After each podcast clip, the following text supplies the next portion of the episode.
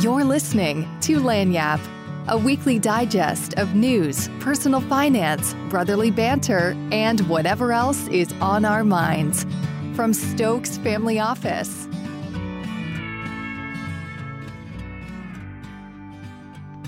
Doug Greg Stokes, Lagniappe podcast. It is September 21st. Uh, markets are selling off today in response, uh, at least theoretically, in response to uh, the Fed uh, position from yesterday and, and uh, comments from uh, Chairman Jay Powell.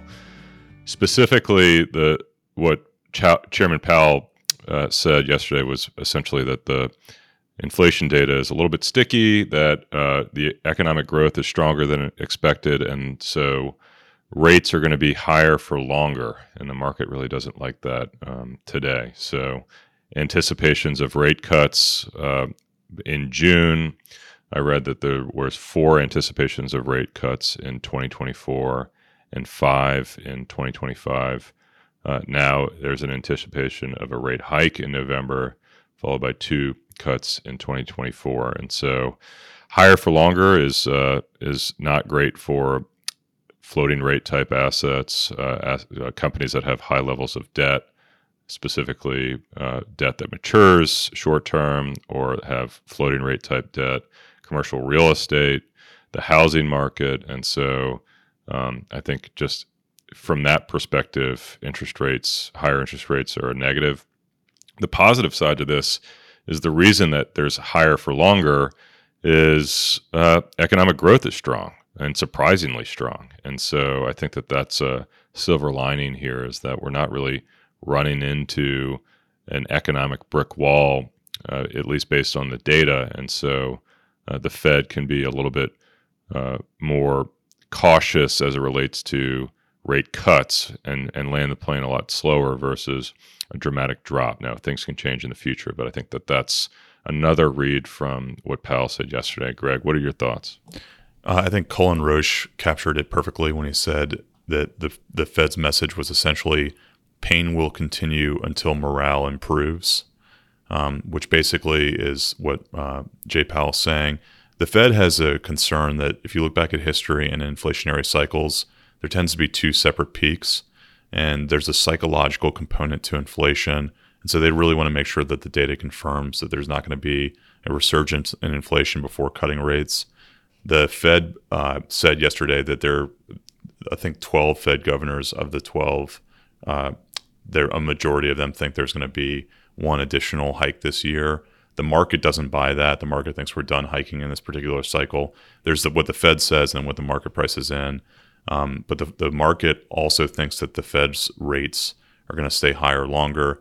The, the, the uh, market thinks that the, the uh, end of 2024, the Fed funds rate is going to be 4.7. Um, the end of 2025, 4.4. So overall consistency and the expectation that there's going to be a long, uh, uh, there's a lot of uh, runway ahead of us for higher rates.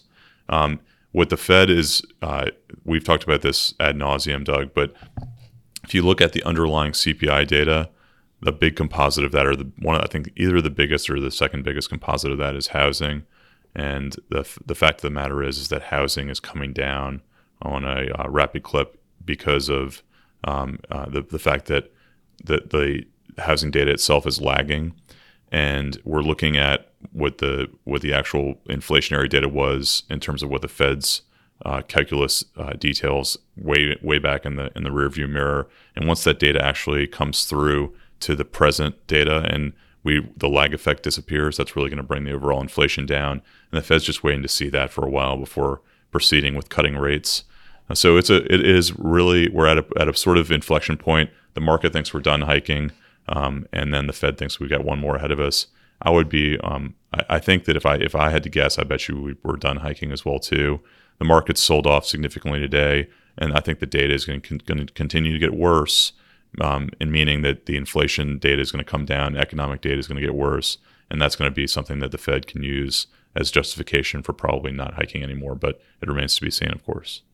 Yeah, and then this is a this is a chart from uh, Calafia Beach pundit, this uh, this blogger Scott Grannis, who we reference a lot, but this is an amazing uh, chart, really just to hit home the impact of housing on CPI and the lag effect. This is the Case Shiller Index, which is the home price index, and uh, with an 18 month lag versus CPI. And uh, basically, what it's showing is uh, the housing price index is coming down dramatically from 2022 to 2023. And you can see the lag effect, and we'll post this to the show notes that CPI is just starting to roll over. And so we're going to have that tailwind, that disinflationary tailwind that we talked about last week coming into the picture.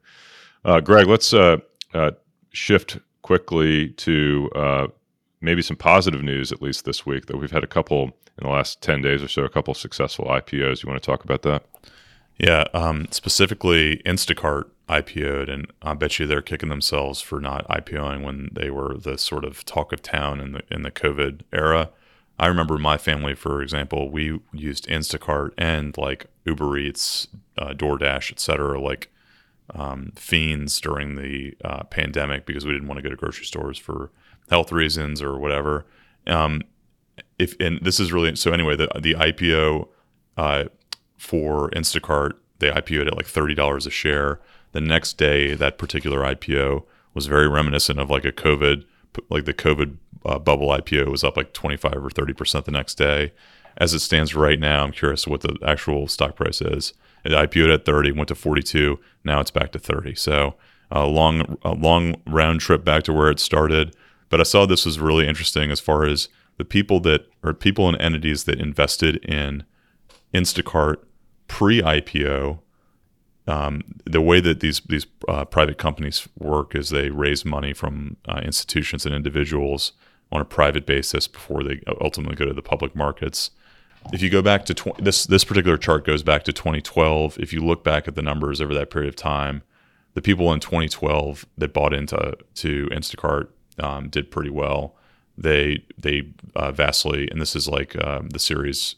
This is the seed series in 2012, Series A, Series B, et cetera. Those particular entities uh, did far and above beyond the S&P 500. But if you look at the Series C, which they beyond, should, I mean, you should be compensated for risk that you're taking. So yeah, I mean, if you're going to invest in a private company that uh, you know, as a startup and you're betting on an idea and you're locking up money for 10 years, you, you better get a damn good return. But anyway, go ahead. And if you look at the, and, and on the other hand, if you look at when this, when uh, Instacart and DoorDash and Uber Eats or whatever were at riding in their high, they raised a ton of money in 2020, 20, like they did three different series in 2020, one in 2021. And then 2021, that's when they started to get a lot of retail money, like Fidelity, T. Rowe Price, and Sequoia put all put money in that particular round, the Series I, their return on their IPO price is negative 51%. So versus the S&P 500, the S&P 500 is up over that period of time, so they're down negative 70%. Pretty crazy if you think about it.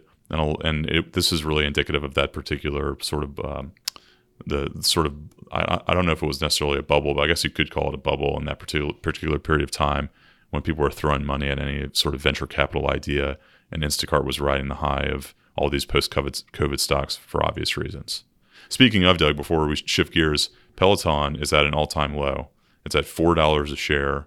At one point in COVID, got up to $150 a share. I rode my Peloton this past weekend, and it seems like the uh, the instructors are are not they're they seem sad to me. I don't know if they they roll a lot of their earnings into Peloton stock, but um, yeah, not as that would be a bummer. as they used to be. Yeah, right, exactly. Um, or they or they see the writing on the wall that may, they may, that that company may go bankrupt. Yeah, I, I don't track it at all, but I, I imagine that uh, it's there's not a whole lot of happy campers around there. Um, one thing I'll say about like the venture capital industry in general, which is just really difficult to um, from an investor's perspective to really stomach is that they, these companies, whether it's Andreessen Horowitz or Sequoia or whoever, Khosla Ventures, there's there are a lot of tier one, you know, A players out there. What they do is they'll have uh, you know 50, 100 portfolio companies per round.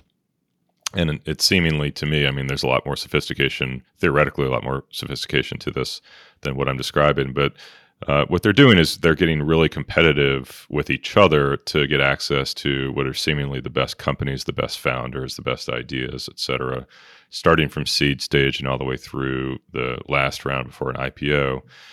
And typically, the way that this works is it's like throwing darts at the dartboard. I mean, you've got um, you know you're just you're just hoping that you know two or three of them out of the 50 that are in your fund hit the bullseye and are fund makers. They return more than the fund themselves. And so it's really a crazy way to uh, invest, at least from my perspective, that um, you're really just hoping that a small percentage of the investments that you make make up for all the losses that the other investments in the fund are going to have. And so, um, you know, Instacart was sort of a golden child for these, at least these old, early stage investors. The one that's that tried to, the ones that tried to get on to the train in the late stage. Uh, typically, those are last dollars in before they're going to IPO, and then all of a sudden the IPO market froze, and those people, um, the Fidelities and T. Rowe Prices of the world, got hosed. Uh, yeah, but even even this even these people that were the seed round, they did they did great. They did forty percent over the S and P 500 over that period of time.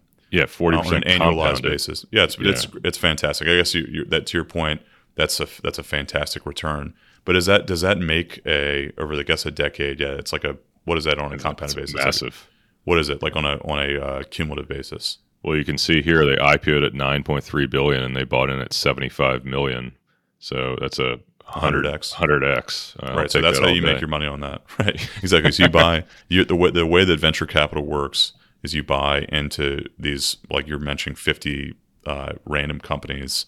If and they and a lot of these ideas sound so wacky to begin with, um, especially in 2012, a a uh, delivery grocery delivery services I'm sure sounded crazy because we weren't even at that point in time. Uber was just coming out and the technology probably wasn't even probably wasn't even that idea uh, at the time. You know, these companies sh- shift and pivot, and um, you know, my my understanding is that at least from a seed round, you're really betting more on the team, um, and there. I mean, maybe the idea too, but you're the founding team is really the people that you're backing, and so.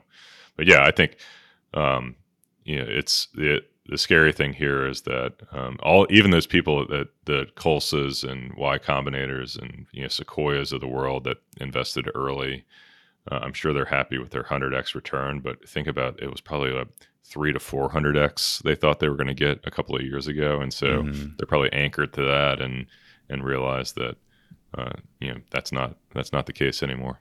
Right, and and on top of all on top of that, all these people that came in late just got completely hosed. Um, so it that, but you're right. It's like the, the, way that the methodology of this particular industry is that they try to get one or two winners that make up for every, everything else. But that what what ended up happening is that over the last decade, this this particular um, from 2012, really, this is a, a pretty illustri- illustrative uh, life cycle of uh, venture capital. These investments got so popular that the prices of them got bid up. All the good ideas, like you're saying, the, they got way more expensive and so I'm sure that if you look back on a um, on a prospective basis for any ideas that came out later on in this cycle, it's going to be really tough for these funds to make money um, because not only are you relying upon two or three to work out, but the prices of those two or three when you first invested in them in 2012, 2013 were much higher probably than they were in 2012, 2013. Um, so it's it's a it's a, a very cyclical type thing as well too. I don't know. I think we had referenced it previously that over the la- in 2022 there was only like three billion dollars or something like that raised for venture capital that particular year. So maybe this is a good time to be looking at those as potential investments because nobody wants to touch them. On the opposite side of the equation is probably a, a bad time to be investing 2020, 2021 when everybody wanted to be a venture capitalist, et cetera. Yep, that's the. I mean, that's a a very great example of herd mentality. I think the crypto boom, the venture boom, uh, they come in waves. Um, you know, and then you've got the like short-term rental boom. People are buying up Airbnbs like crazy with low low uh, interest rate debt, uh, and uh, all of a sudden you get a slowdown in your um, you know your rental income and an increase in your interest rate, and you're uh, you're not looking pretty pretty good there. And I think that's a there's another uh, chart in here. We can shift gears a bit, but in terms of second homes and the demand for second homes, it's just completely fallen off a cliff. What you would expect in a higher interest rate environment and a, a period where people are traveling less. Uh, the demand for second homes is uh, thirty percent below where it was pre even pre pandemic. That is crazy. Uh, and so uh, that's according to Redfin. And so you've got um, that side of the market. The very cyclical sides of the market are really experiencing some pain right now. On one end, it's real estate, which is uh, very interest rate uh, driven, and I think the same thing with venture capital is very interest rate driven because people are saying, "Look, look, if if interest rates are zero percent, I don't mind really locking money up because I'm not really getting any money on my cash. I'll lock money up for ten years uh, because my alternative, my opportunity cost is really not much uh, in that in a portfolio. If those are the two options that you have." Uh, in contrast, if you have interest rates at five and a half percent, and somebody's saying, "Okay, let's lock money up for ten years. I'm going to throw some darts at the wall," well, you're like, "Well, or I could just sit on cash for at five and a half percent and just clip clip that way." And so, um, two very interest rate sensitive markets that are uh, that are on c- completely complete opposite ends of the investment spe- spectrum. They're both experiencing some uh, some heartache. Just to put the interest rate situation in context, the 10 year treasury now, I think earlier today got to like close to 4.5%, which is the highest that it's been since 2007. So we're at like 16 year highs on the treasury. Charlie Bilello posted this awesome chart as it relates to the uh, total returns on an annual basis of uh, the 10 year US Treasury bond. Obviously, 2021, 2022 were horrible years, but we're really unpre- it's really we're really in uncharted territory where we're on the third, going on in 2023. The 10-year Treasury on a on a total return basis is down one and a half percent. We're th- we're in three consecutive years of negative um, bond returns.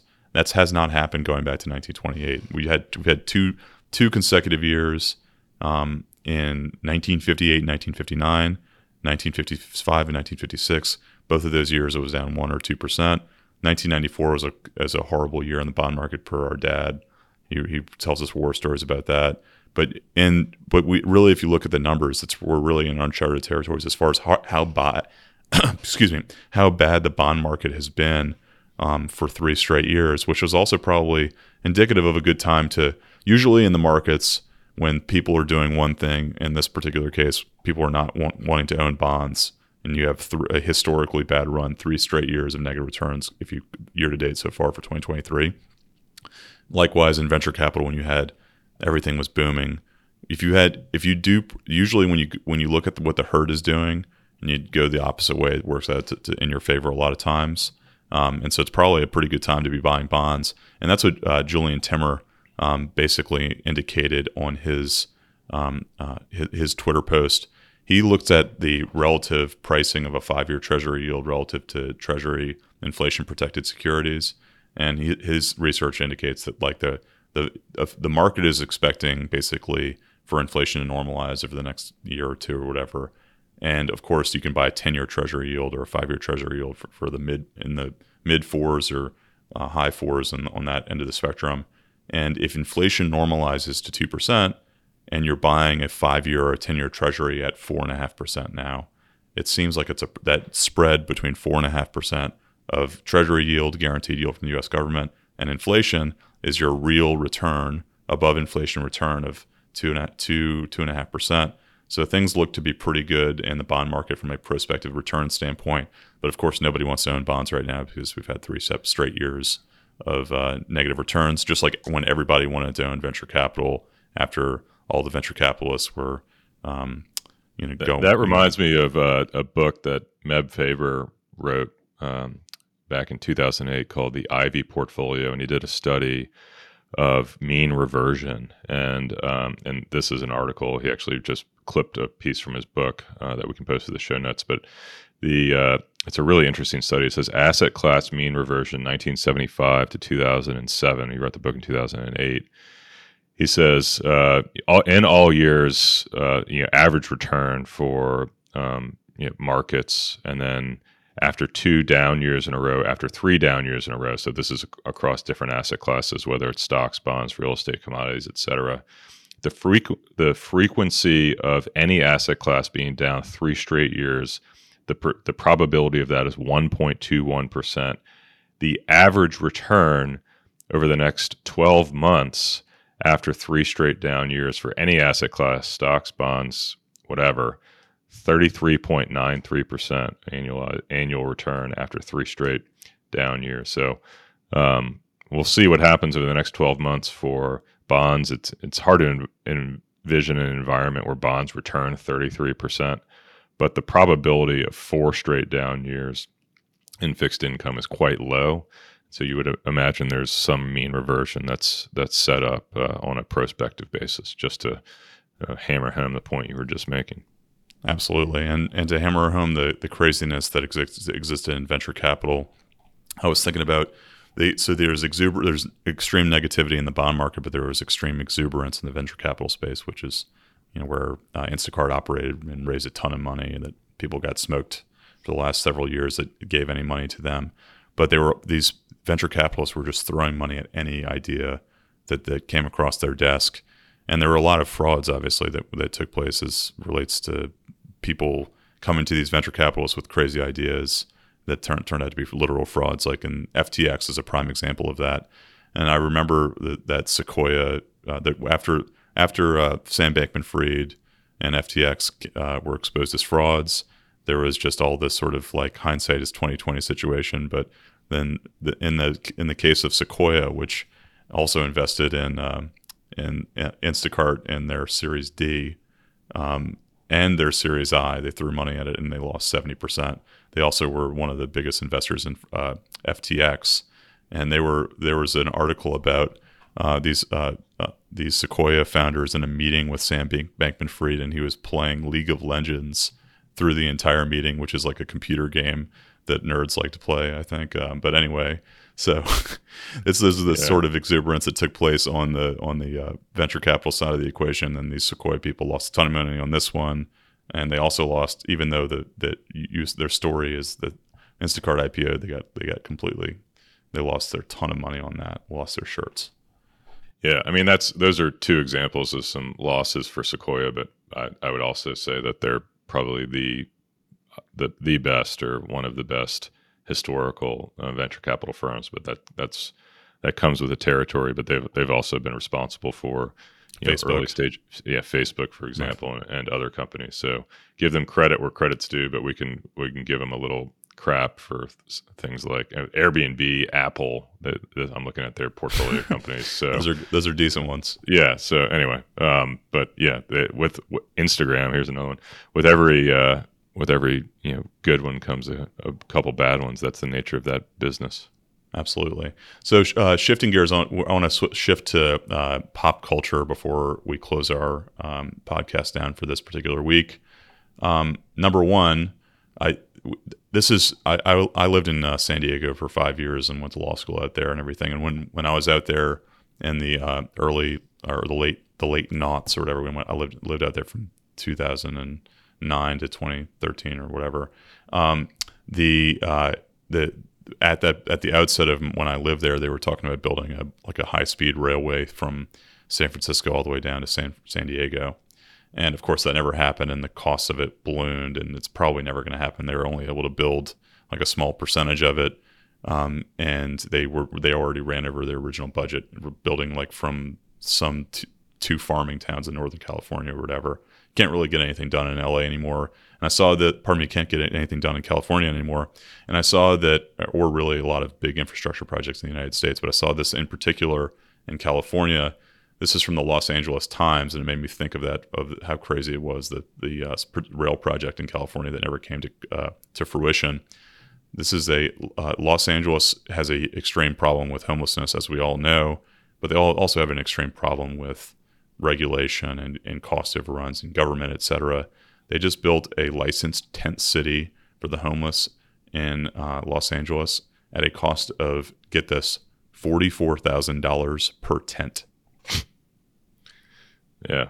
A lot of people lining their pockets to pitch a tent essentially. right. So and then and then so so shifting gears on uh, that's the sort of critique of uh, of a mismanagement. Something that an individual who's done a fabulous job of managing um, her situation is Taylor Swift, obviously, who's probably going to make close to a billion dollars in this particular tour.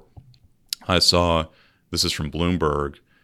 That when she played in Chicago in in early June, the occupancy was 96.8% for hotels over the course of that weekend through when she played three shows and uh, that was the highest ever uh, occupancy in Chicago. And the New Eras tour could generate 4.7 billion dollars in spending in the United States, which is crazy to think about. Um, so kudos to her and um, the business uh, acumen that she has. If you she's look, planning on coming to New Orleans in a year. We we need no, her. she's coming this in this fall.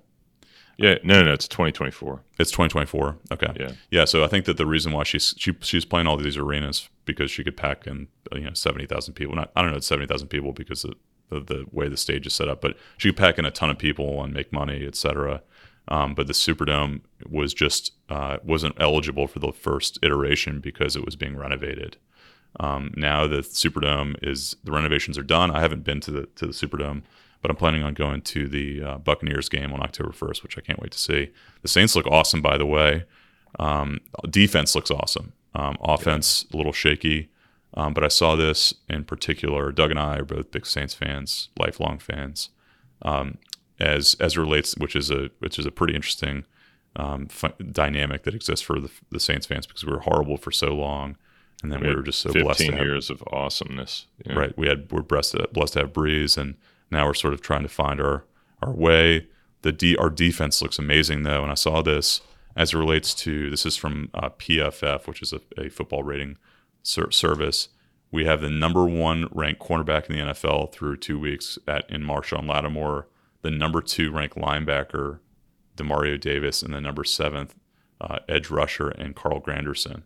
And we also have like other amazing guys that that fill in um, like this guy uh, Bresee looks awesome as a uh, defensive tackle that we just got from Clemson rookie, and then we get Cam Jordan. We're just completely stacked on defense. So if we get our if we tie and our wide receivers look awesome as well too, and Olave and Rashid Rashid Shaheed who um, who is is super fast and uh, and Mike uh, Thomas obviously. So we, we got a lot of a, a lot of uh, potential here if we can get our offensive line and quarterback working, then we could be we could have a nice run. I'm, I'm kind of I'm kind of bullish on the Saints as it stands right now. New Orleans is always more fun in the fall when the Saints are good. So, hoping for the best. Thanks for joining this uh, this week, and we'll see you next week. Uh, give us a five star review and share with your friends. Thanks, guys. Thanks for listening to this episode of Lagniappe. This podcast is brought to you by Stokes Family Office. If you liked this episode, consider sharing it with a friend. You can subscribe to future episodes in Apple Podcasts, Spotify, or wherever you listen to podcasts. For more information about Stokes Family Office and Lagniappe, visit us at stokesfamilyoffice.com.